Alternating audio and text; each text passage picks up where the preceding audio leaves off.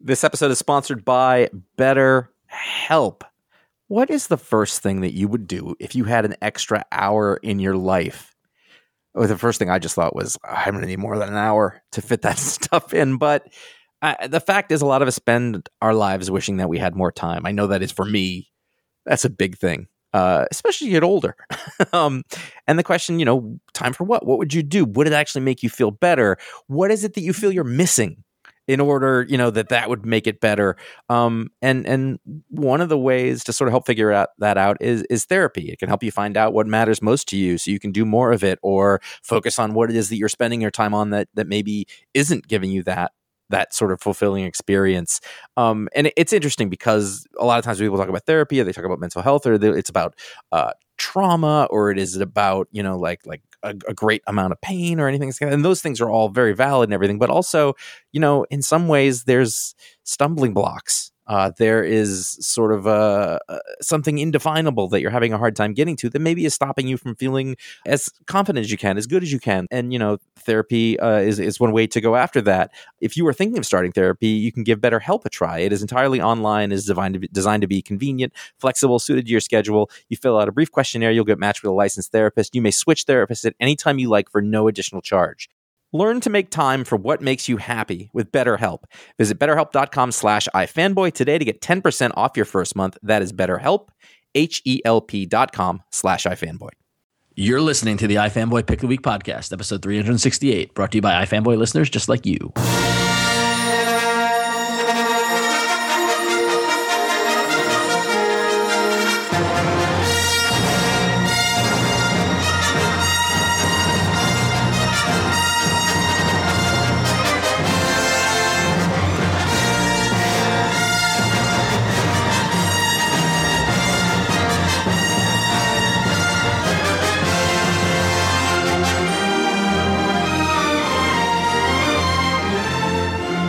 Welcome to the iFanboy Pick of the Week podcast, episode 368. My name is Ron Richards, and I'm here with Conor Kilpatrick. What?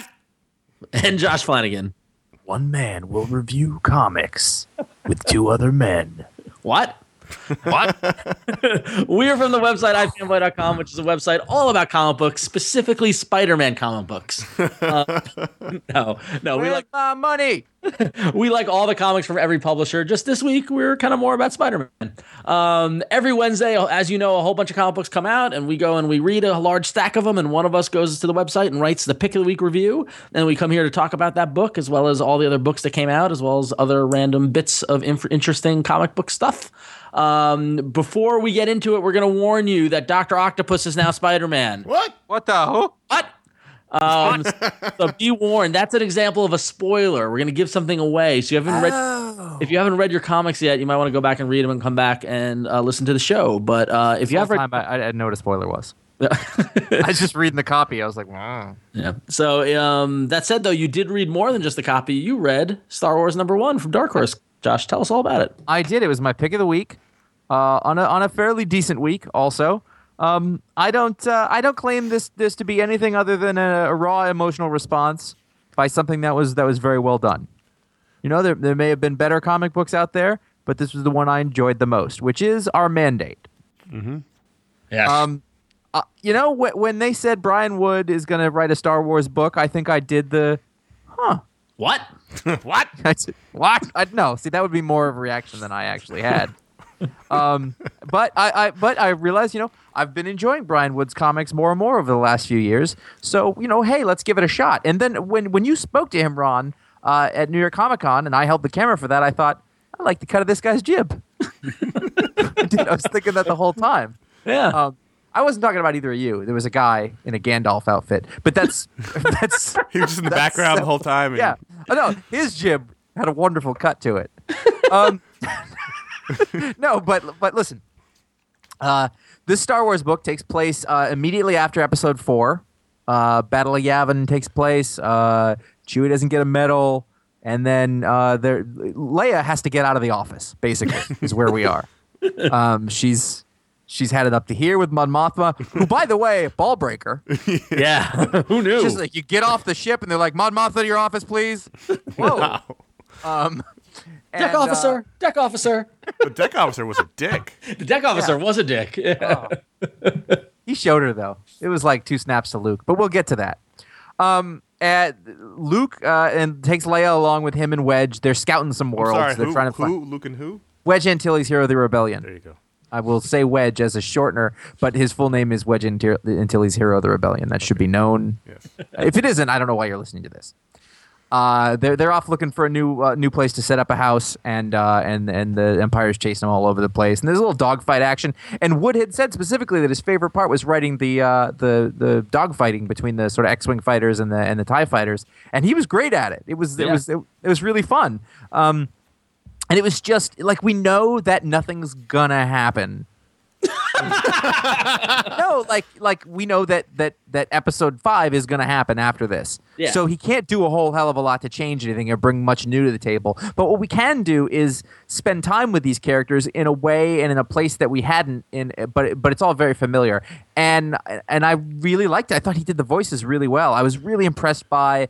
Um, by his came Han over here- Solo. He came over to your house and he did. He's like, then Yeah. Leia says, "Luke, I don't know. We should go do this." well, the thing was, is he kept going back and forth between a British accent and not, and I was like, "That's how you nail it." No, I thought that the voice of his characters was really good. Uh, I thought his Han Solo was really fun. And, like he was like a bit of a dick. Yep. You know, he was kind of a little little scumbagness to him, which I liked. Um, and and it was uh, it was it was a good read, and and it was uh, it was satisfying in a way that like a lot of Star Wars comics that I've checked out just weren't. They didn't Well, talk to me. They didn't do I think- anything for me. I think the magic formula with this is that, and, and it should be. I mean, as uh, longtime listeners will know that we Star Wars is very important to all three of us.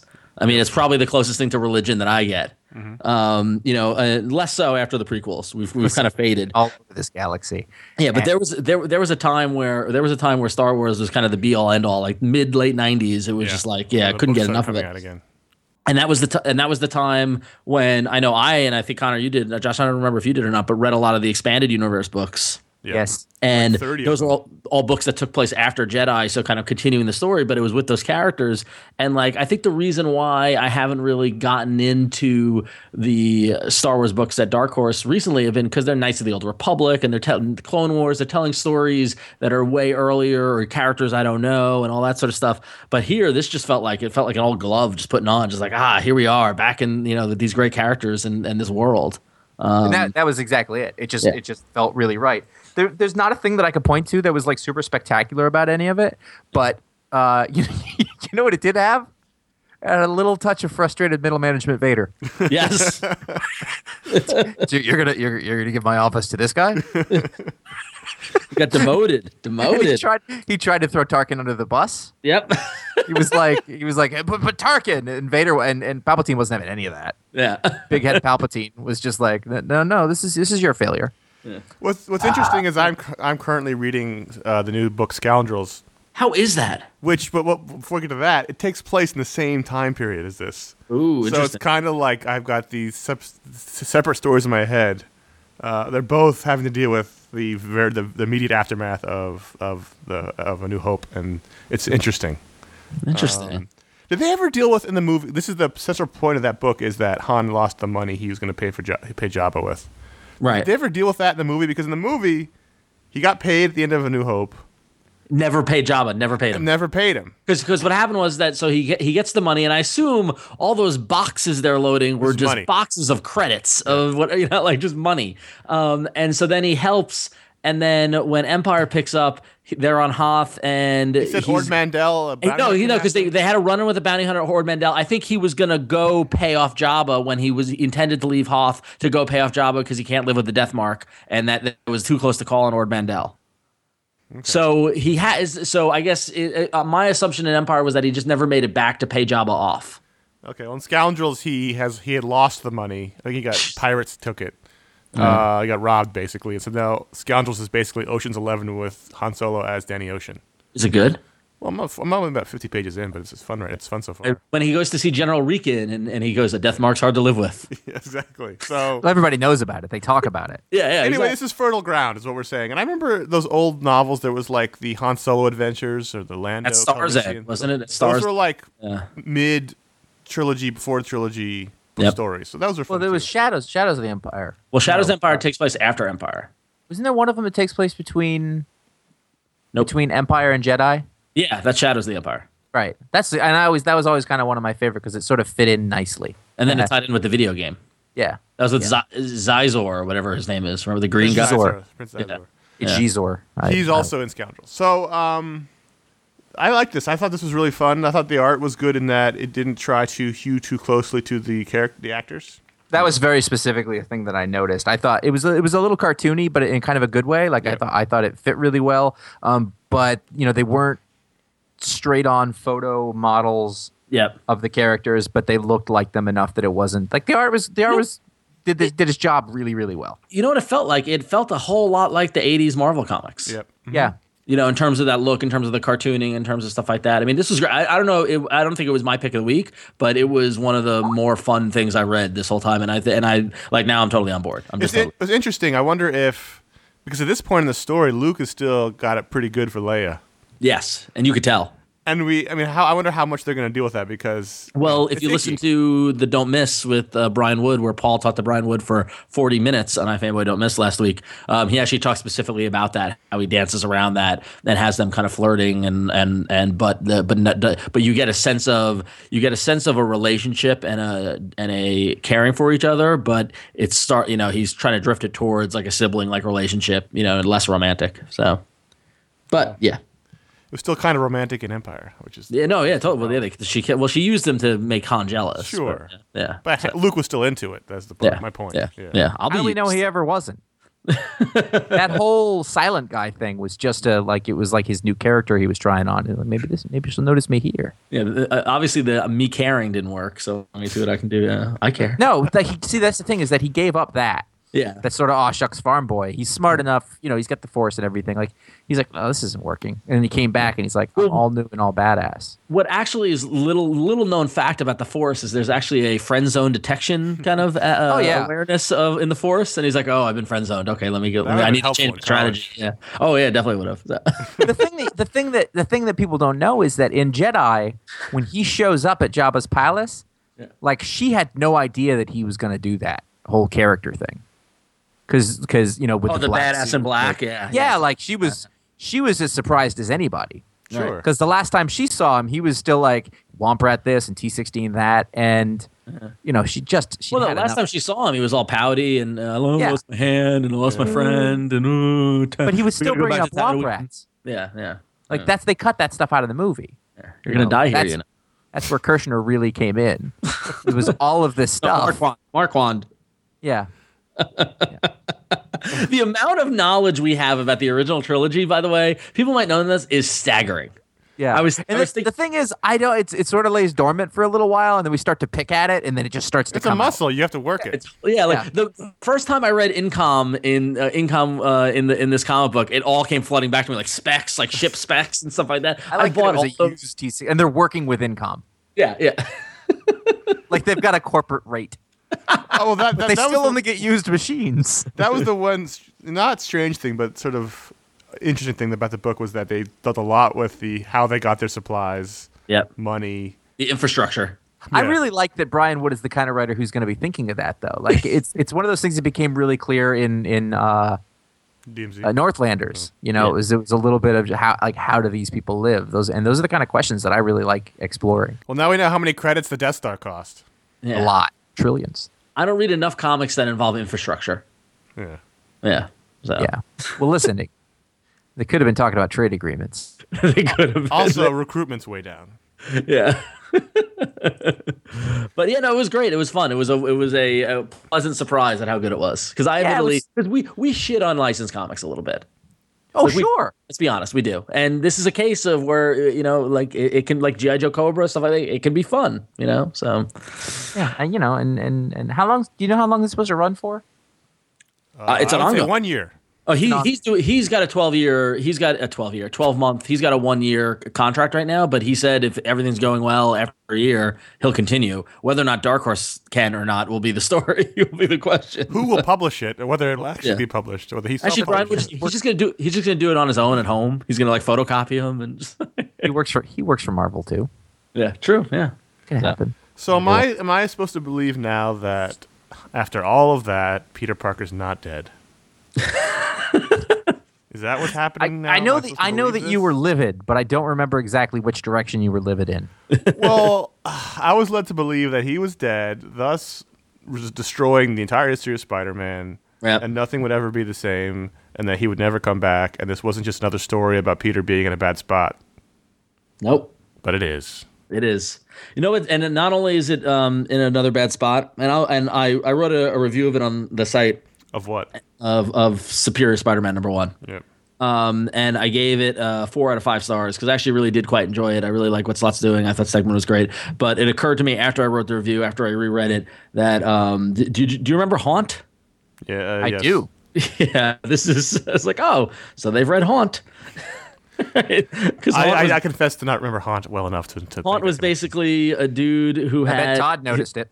his his dead brother was a spirit inside of his head and would help would help him like would appear as this apparition and like could help him and like kind of two people in his head. Well, it's like Firestorm. It's a lot of. Yeah, oh, it's like a firestorm. Yeah, exactly. I, I, I wasn't gonna get this because I'm not really interested, and I've never really been a big Dan Slott fan. But I did get it because of all the hoopla, and I enjoyed it. It was fine. It is not not enough to keep me reading because I'm Yeah. not really a fan. That was of what it. I said. Like I'm not invested in it. You know, like it was fine if you like this. Or That's, or that's don't my like it. typical line. But like, like if, if you like Spider-Man comics like they've been for a while, they're not really my taste. But I, don't, I it wasn't bad. It wasn't anything wrong with it. It was well drawn. I actually really I know that some people don't like Stegman's new style. I like that it's really loose. It's not his new style. It's that he's inking himself instead of somebody else. Yeah, I think he needs an anchor. Yeah, I no, I get that. I, I really like how loose it is and how sort of uh like it's a little angular at times, a little scratchy. I, I like I like the angles. Don't get me wrong. I like that. I just think I, I think it's a little be rougher than it needs to be. It could be a little tighter. Yeah. So, um, but you know, I thought it was great. I mean, I think he's got a ton of energy. I mean, it's like we've said it before when he was doing Scarlet Spider and back when he did the one the one issue of Amazing Spider-Man. Like he is born to draw Spider-Man. Absolutely. Like he, yeah, he's he's you can great. see at it. that. What's Yeah. funny is that since I haven't been keeping up with the with the series, I, I sort of dissociated myself mentally from it. I, I didn't remember it was him, Yeah. and for the first two pages, I was like, "Who is this?" nice. I was like, "It's not Ramos." And then I looked, then I went, "Oh, right." Like it was, it was, he, it looked really good. I mean, as much as I think he does need an inker, it did, it did look great. The only here's the thing though. When is somebody going to ask Peter why he's talking like that? like no one is bringing up that he's like quiet woman. like I no like one that. mentions that. Honestly, if you started talking like that, we would just assume you have some sort of really bad mental break and just Or let it doing some sort of bit. I mean, if Josh was doing it, we'd be like, "Oh, he's doing this." It's Doing that bit for like three weeks. well, I, I I don't know. I, ju- I think well, and I think that was that was a part of my criticism of Slott and and the writing is that Slott's writing tends to be a little.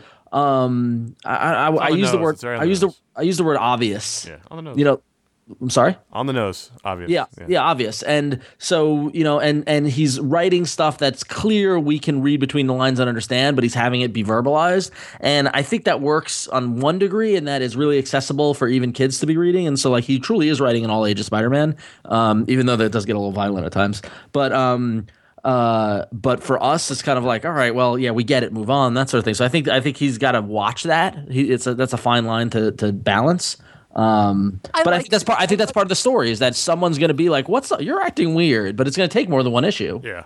you know? Yeah, but he's been doing it for three.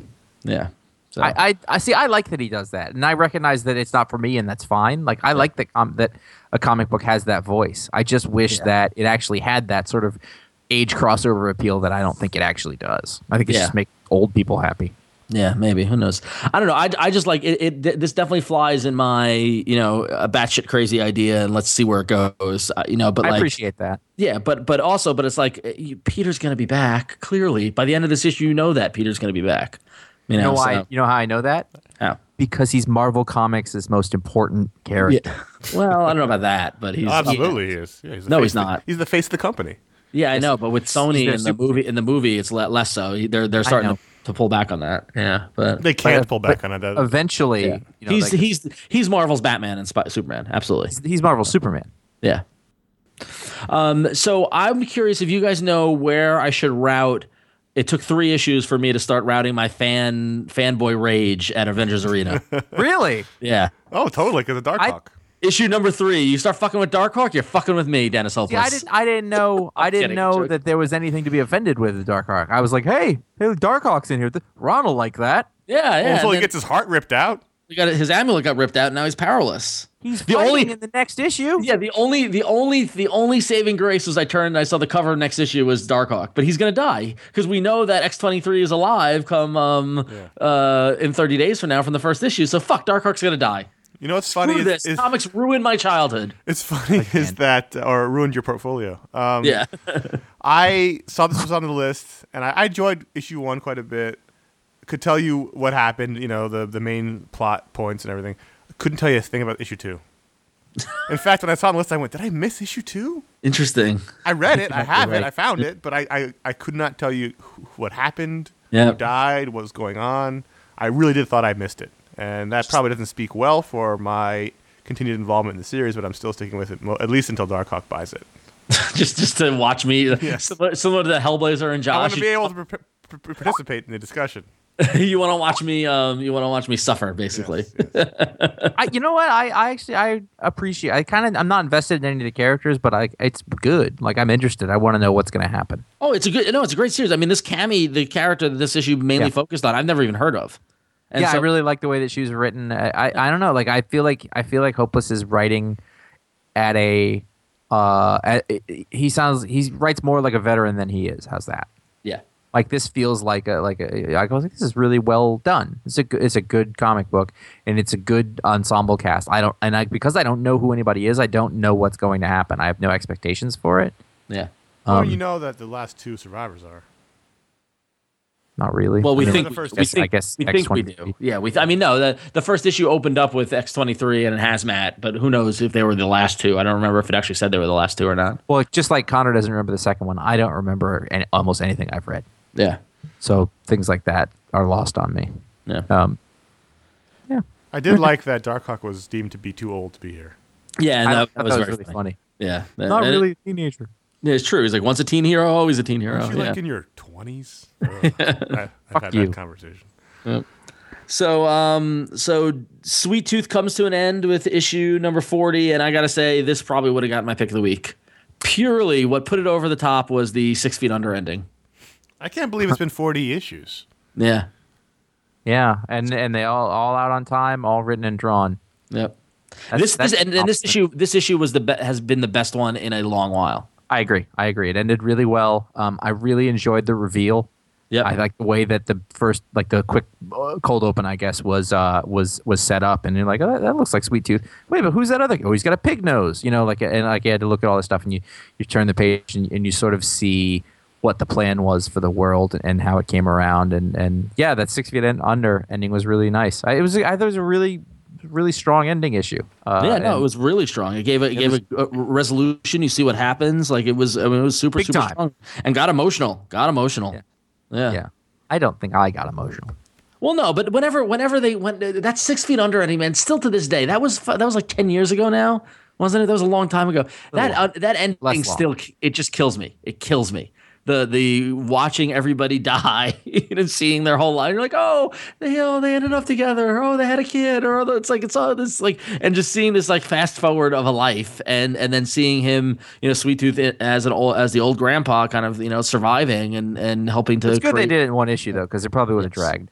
Oh yeah, and this almost read like a little mini graphic novel almost. I mean, this was more, way more top shelfy than anything that Sweet Tooth's been so far. Um, like this is a contain. I could you can almost say this is a contained story. Like you can just read it on its own without reading the whole series. Um, Yeah. Which is an which is an interesting way to take it, yeah, because it starts off with the the first words are "this is a story," and it just and and using that device. I like tell- that and how that was Yeah. that bit where it was repeated there. I was like, that's Yeah. pretty strong. No, it was Um, really, really really strong. He should be really get- proud of this issue. Yeah, I get the sense that like you know for a while he was doing it Yep. because he was he was getting through it, but this was he wanted to make sure that he ended it he ended it strong and, and put a lot into it. And I think there was more went into these pages uh, than, than a bunch of the issues I'd read. And and also uh, Vertigo is saving me money left and right now because they're just canceling everything or ending. Sorry, True. I know. There you go. I can't wait. When what's the countdown to Hellblazer? How many more issues? Two, right? Too. Oh, I can't wait. It's gonna be an epic show. What, what's that about? Last month you were like, I understand, Josh. Now No, you know no, we, we now me. we've we've gone through the stages of grief with you. Now we're just looking forward to the, the rage. the mocking. Yeah, I feel like I've already come to accept it. It's like well, I, it all I, depends on how it ends. Again, if it ends with him getting hit by a bus, Yeah. you're gonna lose it, and it's gonna be awesome. There's a part of me that would be unhappy with that, but there is also a part of me that really would like the randomness of that kind of thing.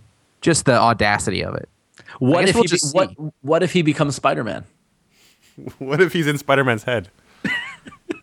I wouldn't mind seeing the reaction. So Peter to that. Parker and Hellblazer in Otto Octavius' head.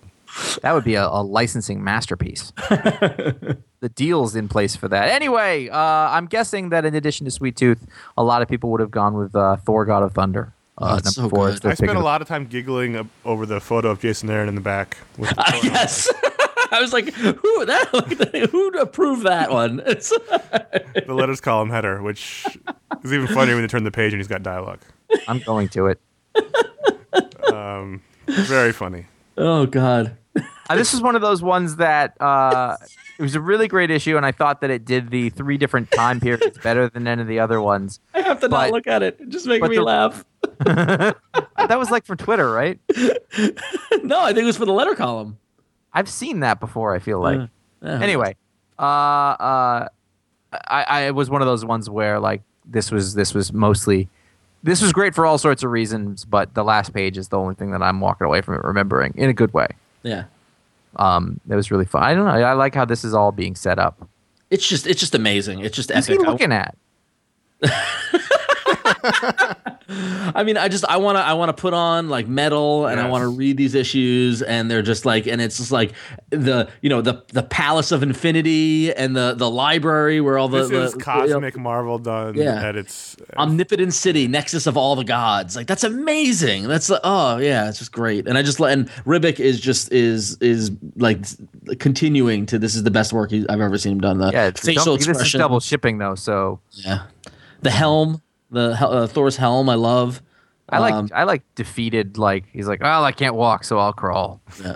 i love the the dead destroyer arm If I can be allowed a pun, I think there's a thundering beat behind this book. It's just, it's just, it's, it feels like there's this, there's this thumping music, you know, in the, in the back of the scenes. I don't know what it is. It just has this feeling of, i will i will allow that pun okay, it's just, it's, I love it. The, the pacing is great. I love that it bounces between the Thors. You don't get too, com, uh, com, uh, sort of sick of one, and then move, you can move, by the time you get to, you know, the next one, you're already looking for the next, the third Thor. So I think the way the structure is built t- together has been really helpful to the story.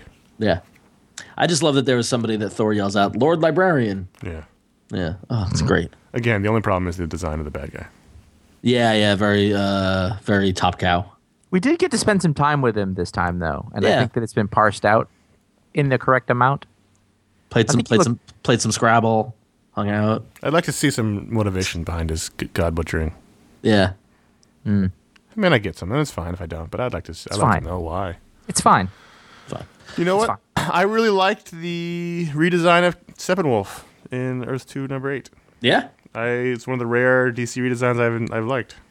All right. I think it's a bit more intimidating than the old one, but uh, I really liked this was this was an issue where we sort of sat back and revealed who the main villain of the book's going to be, or at least for What? now, for now.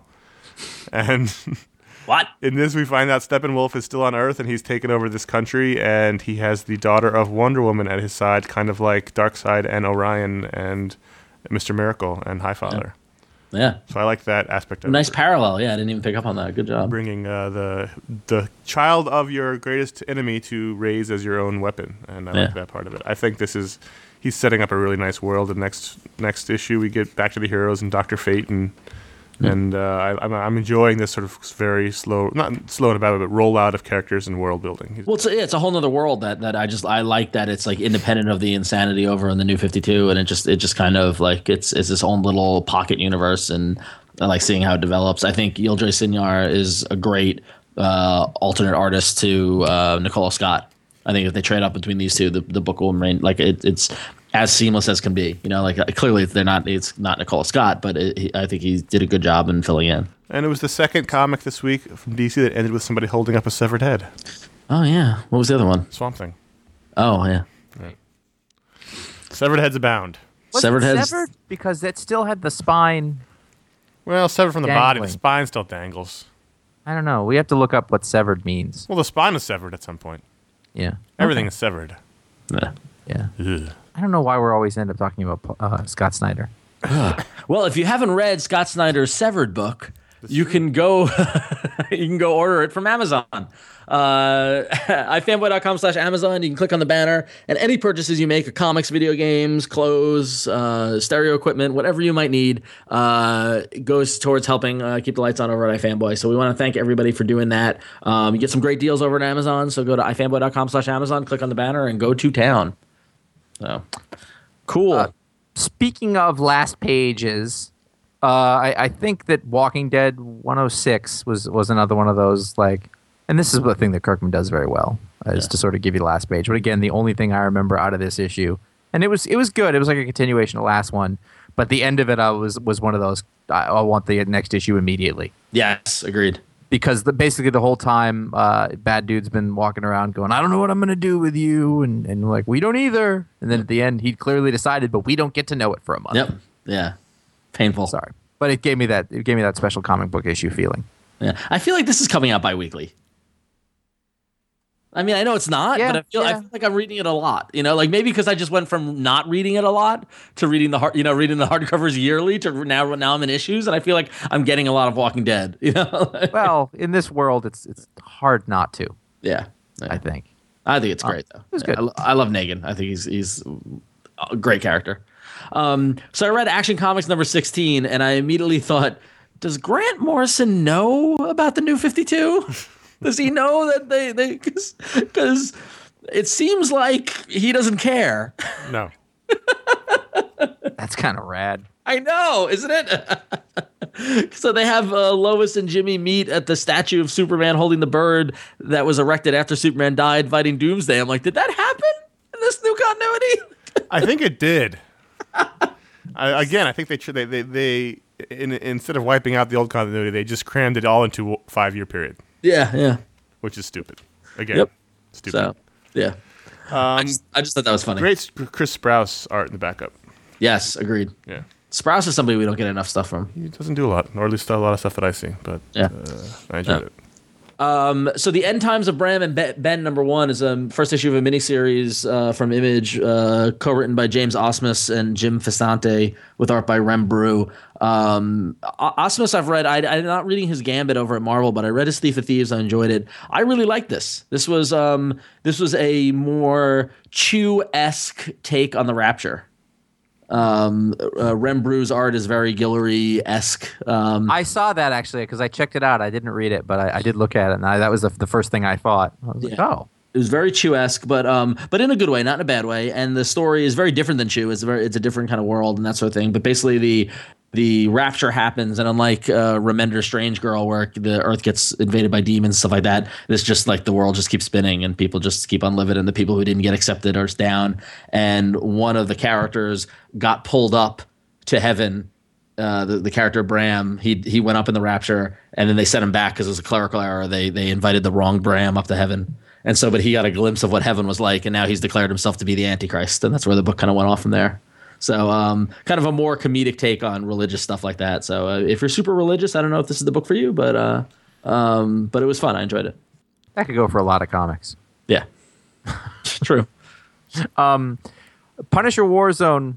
Uh, I wrote 106. That's wrong. Number It's three. yeah, It's been a lot of issues. yeah. I wish. That's what I'm. That's what I'm telling you about this. Um, Thor and Punisher have a chat and a brew. I thought that And- Rucka wrote a pretty good Thor. He did. He did. I was the whole time I was thinking I was like, this is pretty good. And then I was like, oh yeah, it's not Jason Aaron because because it worked for me totally. Um, I just I just really dug it. Uh, it sucks that it's going to be over soon, but this was this was really fun. Like all the Avengers like have this grudging respect for the Punisher. I just really like Thor's warrior based perspective on what what was going on with with the with Frank Castle. It was it was just a neat little uh, moment to spend with the two of them. I thought. Yeah, I like that. I like, I like that each one has a different take on him. I mean, obviously, Rucka's Punisher is a bit more complex than the, the standard Marvel Universe Punisher, but I like that. That I mean, he's he's a yeah, he's a murderer, but they they also have things about him that they can respond to. Yeah. Yeah. Um, and I just I, I think uh, one of the things really interesting is I really didn't like Checchetto's art, you know, way back when he started, but I, I really like this. This It's is not great. him now, though. Oh, it is not. No. It's not. No. Well, that would it's explain Carmine it. Di Giandomenico. Oh, that's the dude who did uh, Magneto Testament. Yeah. Yes. Oh, I also like that guy. Yeah. So there you go. Well, Um, so it is very different then. So is what you're saying. It's different artists, yes.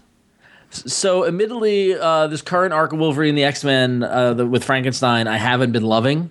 Like, I, I, but this issue put uh, put me over it. I was like, this is it was just great because it was basically the X Men. Um, the X Men shake off the magic spell that has them thinking they're circus members, and they fight the circus. And there's a lot of comedy, physical comedy. There's a lot of funny lines. Um, but for me, it all boils down to the one page where Dupe just the border is Dupe kicking ass. Yeah, using the gutters like that to show Dupe fighting around everybody Yeah. else was, was really inspired. I, I liked this arc a lot because it reminded me of the old X Men stories where you'd, you'd, you'd open an issue up and the X Men would be, you know, caught in some sort of mind trap or somewhere else, and you have to figure out why they're, this is happening and how they're going to get out of it. It was sort of this one drops you right in the middle of it, basically, and I liked that part of it. Yeah. No, it really ended. It ended very, very strong, and, and like I laughed as much as I enjoyed the fight and all that stuff. Like you know, like very lighthearted. Like I just I love it. I love this book. The Phantom Stranger number four. Uh, I've been struggling with this series because the Phantom Stranger is always one of my favorite characters. Oh, you and Dan DiDio. Um, and Dan DiDio has been writing it until this issue. Uh, J.M. DeMatteis is now doing the the the dialogue and the script, and much better, Oh yeah. much much much better. Suddenly, the people are talking like human beings, which they weren't doing before, and it was really rough. Um, so it makes me believe that DiDio was plotting OMAC and Giffen was doing the dialogue because um, clearly dialogue is not a strong suit. They were literally everyone talked like a like a robot, and you in this in this basically the story. Phantom Stranger has a family, a secret family that he tries to connect with humanity through, and uh, I was wondering why he had a family, considering he had no interpersonal skills, because he talked to everybody like they were they were you know Right. demons. But now he talks like a human being in this issue when he's a when he's a person, There you go. and. uh the art's been really good. Brent Anderson's been inked by Philip Tan, and the, the combination of styles has been really kind of interesting. A lot of cross hatching and a lot of sort of sketchy lines, and uh, they're really dealing with all the paranormal characters, like the Pandora girl we haven't seen since since the beginning. She's been a character in this, and Frankenstein in this issue, the Justice League Dark and Constantine, and and the Spectre's coming up, and so they're dealing with that whole world. And I like, I just love this character so much. I just happy finally he's readable. I was on the edge good. of dropping it. Hey. Yeah. Well, that's nice. Yeah. So those are the books that we enjoyed this week that came out. But you go to ifanboy.com slash comics, uh, which is all uh, patched up and working the way it should be. um, you can go and do your What? pull list. You can do your pull list and you can rate your books and, and pick your pick of the week. And we want to go over the top five picks of the week from the iFanboy community. Um, and coming in at number five was The End Times of Bram, Bram and Ben, number one from Image Comics, got 7.4%. Um, number four was Josh's pick of the week uh, with Star Wars number one with 9.9%. Uh, number three was the uh, the the small population that didn't ruin their life with Superior Spider-Man number one. Uh, that got 12.1 percent. Uh, number two was Thor: God of Thunder. Number four with uh, 29.7 percent. And the number one pick of the book that was the pick of the week for the iFanboy community was Sweet Tooth number 40 with 33.2%. And this is all at the time of recording, so if you go back and check it, they might be a little different. Numbers might change, but it looks like Sweet Tooth was the uh, was the winner for the community this week. That's nice. I Isn't feel it? like we've been along with that book for a long time. So We have, yeah, yeah. That's what's getting scary is that books that have started and ended within our run of this podcast. Oh yeah, well, that's going to happen a lot. But it was like that was also a guy that nobody knew. Who Yeah. read his indie books and then Yeah. watched him get mainstream work, and Yeah. then watched him conclude a long Vertigo series. Yep. And I went, "Oh Christ, what have I done with my life?" Con two one one two reviewed Animal Man number sixteen, and you can do you can be like Con two one one two and go to fanboy.com slash comics, and you can make your pull list, rate and review your books, and if you write a good review, we'll, we'll feature it in the podcast. And Con two one one two says about Animal Man sixteen, first he gave the story a four out of five, and the art a four out of five, and no one made it a pick of the week. No one. Con two one one two says, "While I began to find myself initially disappointed with the first two chapters of the Rot World saga, after anxiously anticipating a crossover event for a year, it has finally reached the epic proportions I had hoped for with the conclusion of Animal Man 15 and this issue.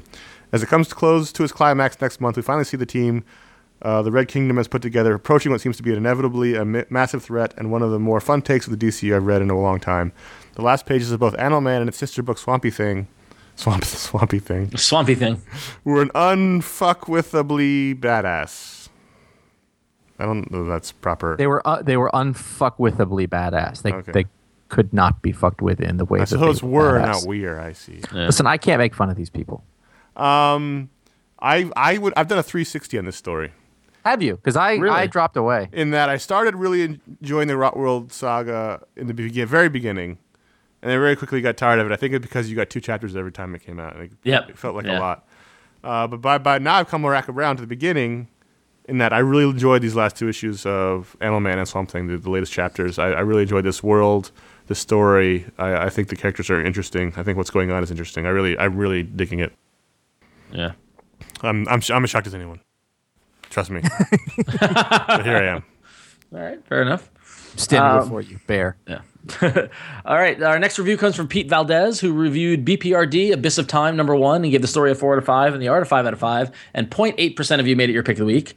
And Pete Valdez says, I'm quite behind on BPRD. Right now, I'm enjoying volume two of their excellent and economical omnibuses. Because of the work of the incredible James Harren, I, I just I elected to throw caution to the wind and jump ahead because the Hellboy verse titles make it just so easy. This is a nice story that started out like many BPRD tales do, with some garden variety field agents looking at mysterious occult paraphernalia. One artifact they find serves as a vehicle to show us a glimpse of the past, and this is where the real fun takes place. Harren's springing, textured, and tactile images really deliver as we are treated to some fantasy flavored goblin smashing. What could be just another fun paranormal tale is elevated by the masterful hand of a powerful artist. This book is a great case for the importance of art in this writer dominated comics climate. Also, let me quickly add one more shekel of praise atop Dave Stewart's mountain of acclaim. Give this give this great book a look. So, I I wholeheartedly endorse that. I was happy to see James Harren back. yeah, I don't know why everyone doesn't hire him to do all of the comic books. he's good. This is what I'm saying. Go to ifanboy.com slash comics where you can write your reviews. And like Connor's mentioned, we'll get them on the show. Yeah. You enjoyed this more than Hellboy, I assume? Oh yeah, yeah. No, this was a fun little little little story, and it's a you know, I, I always like the the BPRD red shirt stories. Just one of those- nice. so there's just tons of them, and they, Yeah. they just some stuff happens, and uh, you know the guy's the guy's a masterful tori- storyteller. He's he's a great artist. He's my favorite guy to come along since uh, um, what's his name? Oh, I just completely lost it. The the the classic guy. Guy Fieri? Guy Davis. No, yeah, Guy Davis. The no, Guy Fieri. yes, Guy Fieri. We're gonna blow you away with some tater shrimp tots. Sorry, what happened? I blanked. Uh, let's do some uh, email. The first email is from Justin. I know we've done this question before, but we'll do it again. We're beat. Justin says, since West Wing became streaming on Netflix, I have started watching it for the first time, and I wondered if you could cast the Bartlet administration with comic book characters, who would you pick? If that seems hard, then I'll settle for the iFanboy staff instead, which is a repeat question, but your writers have changed a bit since then. Please only mention things from the first four seasons because I'm not finished with it yet, and if I prom- I've promised swift retribution on those who spoil it for me, and I've only watched the first four seasons, so I'm not gonna. Did we ca- we cast the the iFanboy staff as the Yeah, these but people? something's changed since then. Yeah. Uh, What's changed? Somebody made an admi- a, a striking admission. I have completed the first season of The West Wing, and now I'm on season two. Yeah. I, I uh, the unthinkable has happened that I can I lifted my ban on political dramas and and purely out of desperation as to not having anything to watch at the gym, I'm now watching it. That's So true, I so on, I get it now. So I get it now. because on Netflix there's nothing else. There's no I, I've been through a lot. Wow. Can't tell you how many documentaries I've watched that. I just watched Craigslist Joe. That was Uh-huh. alright. That was, that was actually decent. I was going to watch that. well, Maura Tierney's gone now, so you should be all set. uh, Maura with that Tierney? No, on on uh, what's her name? On on West Wing in the first season. The Maura girl. Moira Tierney was on ER. Or Moira Kelly. Moira Kelly. Sorry. I just like how they don't even deal. They don't even mention it. She just disappeared. Out of- yeah, yeah, like the just- daughter on the first. Like she went upstairs to Cunningham House and never came Yeah. down. Daughter, daughter on the first uh, season of Weeds. Yeah. The other Hodes kid. gone. So, Although she came back. Let's do the staff again. Who was I? Who was I when we did it first? And who am I? I don't even know. Uh, you were Josh. Okay, I approve. You were Josh. Josh is Sam. Am I or am I Toby? No, He's- you're Sam. You're not. You're not grumpy enough to be Toby. Paul is Toby. Okay. Oh, Paul's Toby. Yeah, yeah. You're Sam because you're very earnest, but you're also kind of awkward. Okay. Thank you. Um, Incredibly good looking. who are you? I don't know. You're um. Is he Leo or is he Bartlett? I think he's CJ. you do you doing some nice gams. Wait a minute. Timothy Listen, Busfield, by now, the we way, can't talk about what happens later, but Yeah, you'll be, you'll be fine. don't. Timothy Busfield is fantastic. Yes, he is. Yeah, he's great. He's maybe one of the best things about the show, and they just they've just parsed him out just a little bit at a time. That Yeah. that, that goes on for a while too. Good. That story. That oh yeah, that's good Can't stuff. Let's not answer this question. Let's just talk about the West Wing. I don't know Why what did- world we're in anymore. I didn't want to. I didn't want to answer his question. That's not why. I put this in he the just script. wanted to out me. That's all he wanted to do. Yeah. No, I just thought. I thought. Well, we talked about Star Wars for a while in the beginning. yeah. How can we keep this train Ron, rolling? what'd you think of the cliffhanger season one? It was all right. It was somewhat predictable. I wasn't. I wasn't as shocked as as you led me to believe I would be. I think you shot. It's just you want to know what's going to happen. That's all. I Yeah, you want to know what's going to happen, but I just I kind of saw it coming though. I mean, they were hinting You're gonna towards it. break your heart at the end of season three. I'll tell you that much. All right. Well. All right. On to our next email then. Um, Sean says, Lately I've been thinking about switching to digital on the Marvel and DC titles that I've read. So my question is, how is the experience of reading comics on a tablet? I'm looking into getting a Kindle Fire HD for Christmas. Oh, it's a little late. One of the biggest reasons I wanted is to read comics to save money and more importantly, storage space. Don't do it. Too late. I've played with one at the big box store, and it seems like something I could really get into. However, the ones at the store did not have any comic reading apps in them. Are comics just scanned in and you have to zoom in and around the page, or are they broken down by panels? Are DC books different from Marvel books in presentation? Is one better than the other? Any suggestion you can make about apps and tablets to maximize my- digital comics reading experience would be a great help. Now, I figured we hadn't talked about this in a little while, and, and things have come a long way since we have. Yeah. And plus, somebody here won't shut his yap about tablets and Android devices because he does other shows about it. was you, oh. Ron. I was it's, it's not as well formed as it maybe could have been. Yeah. The point being um, that I, I think we all read uh, not everything digitally, but a mix of things digitally in a bunch of different ways. We get a lot of previews and, and, and we read through other stuff, just however you can get the books. Um, so I thought we might have some. I mean, the, helpful the, easiest thing to ask is, is is that your questions about are DC books different from Marvel in presentation? Are they better?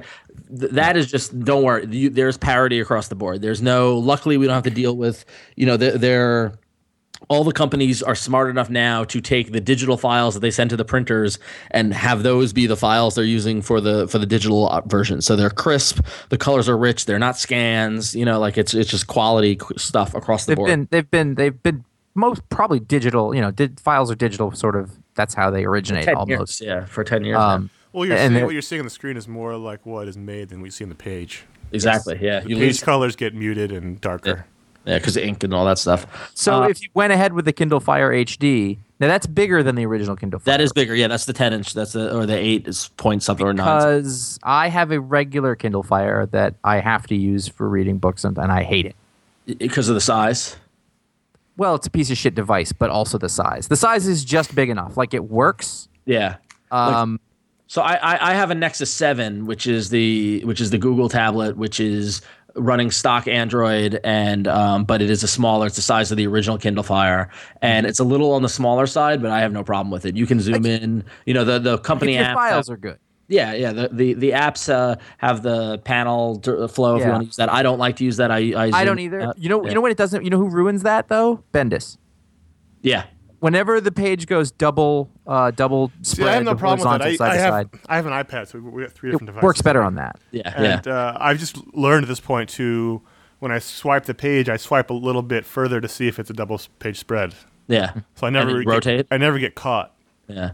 and then, but the thing is that if you you could get like if you got the new Kindle Fire HD, which is bigger, if you get the Nexus 10, which is the one Sean I would recommend to you, um, which is a, t- a 10 inch tablet, you it's basically essentially you know it's a little smaller than an iPad, but it's much bigger than the seven inch size, um, and you would have that be able you know you'd be able to manage double page spreads much easier. So I gotta say, I was looking at an iPad Mini. Hmm. That seems like a really good solution to me because the iPad. if you want to pay, if you want to overpay, I understand. No, I know. I know where you are on that. But just in terms of uh, a, I, you know, I'm I'm used to iOS as a, Yeah. as a way to look at as the way to do things. That's one of the things that frustrates me most about the Kindle is that it's just not iOS. Yeah. So it annoys me. But like, I read a lot of books digitally, and the iPad is really big. Yeah. And so I found if you if you make it a little smaller, like the iPad Mini, not taking cost into it or anything, but that seems like a good middle ground. Just the iPad Mini is just ridiculously hard. like compare doing a one to one comparison of the smaller tablets between Android and iOS. iOS is a rip off the amount of money you're spending on that device. uh, like all of my Apple products. Yeah, true, true. Well, no, some of them. No, I mean, I think honestly, I think the laptop, the Mac, Apple laptops are reasonably priced for what you're getting for them. Um, I, I even think the But a MacBook Pro is way more expensive. I mean, you can get a laptop that that's you know very Sure, similar for four hundred dollars at Walmart, Yeah, as yeah. opposed to two grand. But the um, uh, I would say even the iPad is priced about right. But I think the iPad Mini is, as of right now, is is probably hundred dollars overpriced at least. Refurbished store.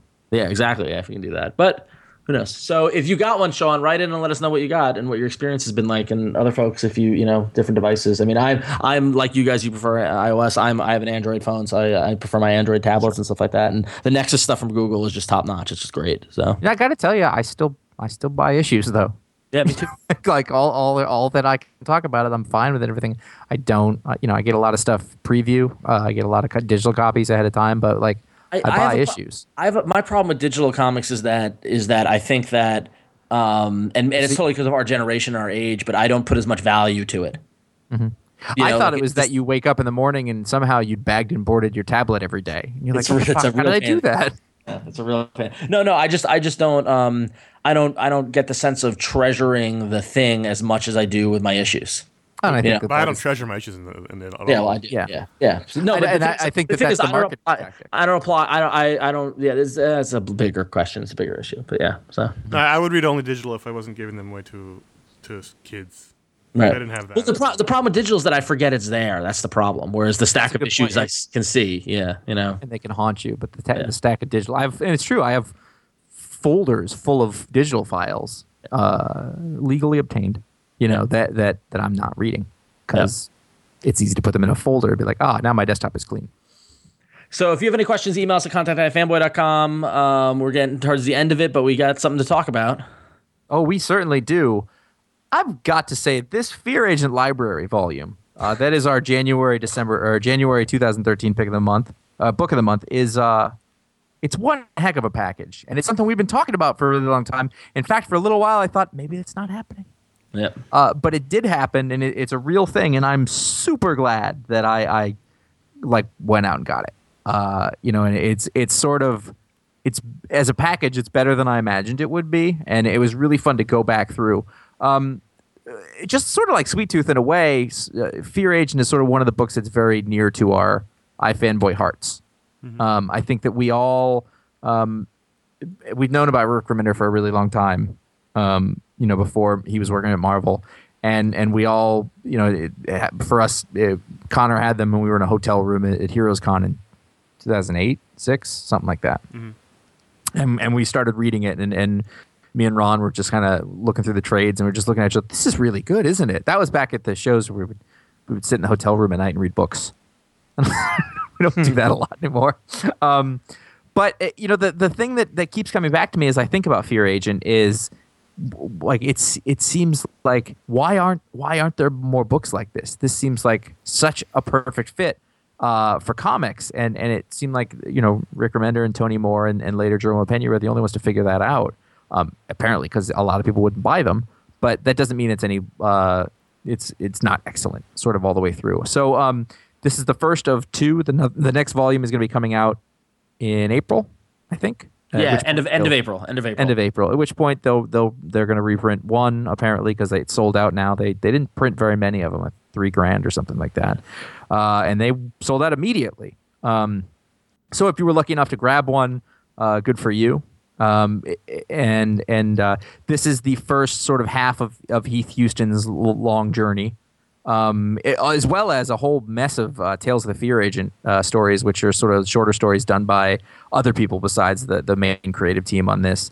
And uh, I one of the things is just how good looking this is for a book that you know you keep hearing about it as an indie book that was just done by some some folks. Uh, God, boy, it's it looks it looks every bit as good and professional as anything that these guys are working on today. Which I would you know which with a full like sort of editorial compliment to them. and the and uh, the and the oversized treatment just like it's just it's like it's it's a formidable volume and it like Yes, and it it, just looks and it looks more beautiful than the trades or the issues ever did you know what i mean Yeah, like the, like yeah, the pages just just pop. The, the for whatever reason, the sort of coloring aesthetic that they decided to go with here, this this crazy alien colors and you know Heath's orange and blue Fear Agent costume. It's just it's gorgeous. Like it looks it looks so good. Like if you go back and you look at, I have those uh, big volumes of the Powers books, which is you know this is this is Rick Remender's version of Bendis's Powers. You know, as far as how their their careers work, and and those reprints, those look awful. Like they don't look good at all, but these are beautiful What's and funny crisp. is this is one of those books where when I got the box from Amazon, I opened it up, I had to put it down on the table and just sort of Yeah. look at it because it, Yep. from and it it thunked when you put it down. yes, yes, it was heavy.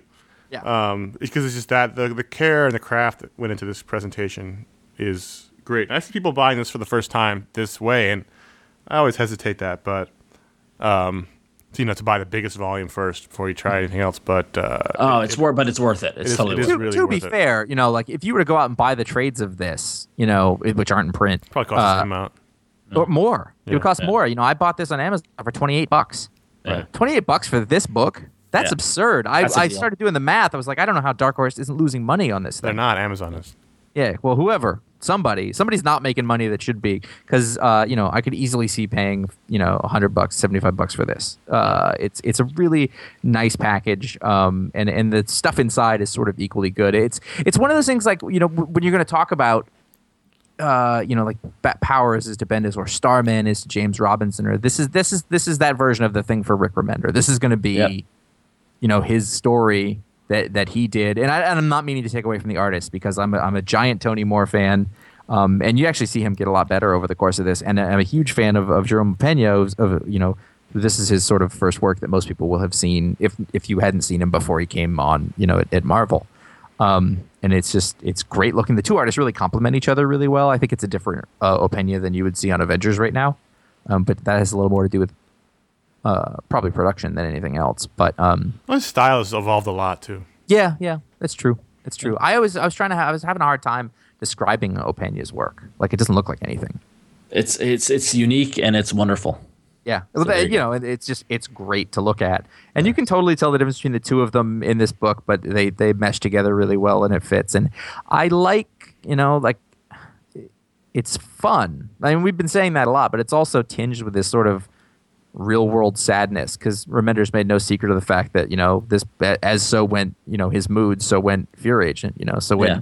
when when Heath Huston is depressed, you know, there was some of Rick's own feelings in there, um, and I think that all came through. Um, It's, it's his most personal work by far. yeah, but it never. But it's so uh, ridiculous and out there at the same time. It never lost its its fun. You know, Well, that's it, because it's a it's a grounded main character in the midst of this Yep. w- wacky you know sci-fi world of aliens and alien invasions and Fear Agent Corps and all these you know it's, Yeah. it's, a, it's a sci-fi story in the, in the grandest sense with a very real grounded character feeling a lot of real pain.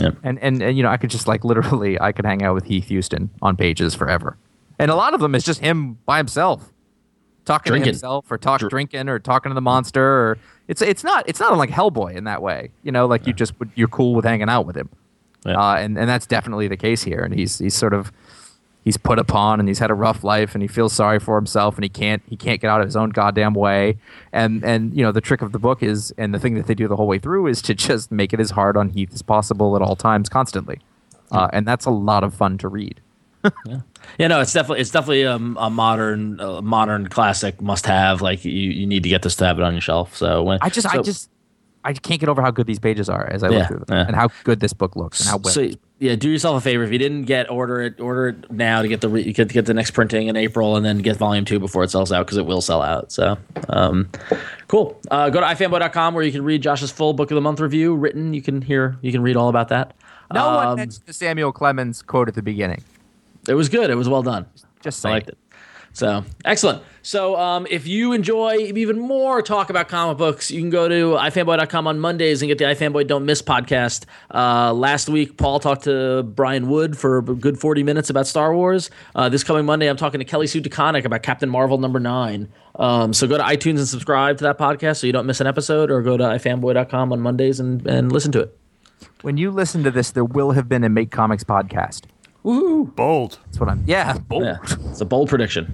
bold and spicy. Uh, so so there will have been a a a, a Make Comics podcast when you listen to this, which is uh, when I spe- I speak with uh, Andy Schmidt of Comics Experience. Uh, we'll take an, an aspect of making comics and talk about the best way to approach that, uh, as we have found in our experience.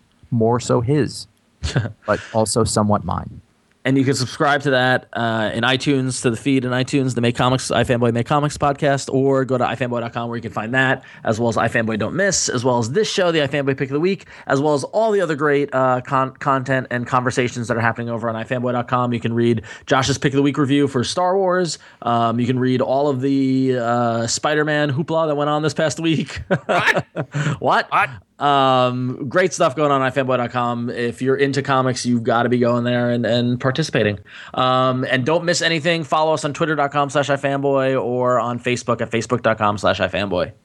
You can also become part of this show by emailing us at contact at ifanboy.com or leaving a voicemail at 888-FANBOYS, which is 326-2697. Uh, we'll be back with voicemail next month, next week after, because we won't have a book of the month for, well, for me, for a really long time, which is, this is the best time to have book of the month is right after you've finished it. Jerk. Um, I know. well, all, it comes around. That's how it works. Uh, but if you do call in for a voicemail, keep in mind that uh, if you want it to be played, uh, get to the point. Let us know who you are and where you're calling from, and uh, that's all. That's me. You know how it works. You know, you know the drill. And if you like the show, you can write a review on iTunes for this show, for the Don't Miss Show, for Make Comics, for any of the shows we do, or any of the podcasts you listen to would be great help for everyone to just go to iTunes and take a minute to write a review. You know, give a star rating, a couple words. That's all. You're in, you're out. Five minutes, not even two minutes. So uh, help spread the iFanboy word. You are our street team, Is welcomed. the iFanboy Wow. street team. You are a Excellent. streetwalker. Wait, so, so nice. So Josh got his first pick of 2013. We'll be waiting with bated breath to see what Conor picks next week. Oh, it's me, isn't it? Okay. Yeah, it is. Yeah. We know what the DC guy will do. I'm gonna eat a chip. All right. So until then, I'm Ron. I'm Conor. I'm Josh. What? What?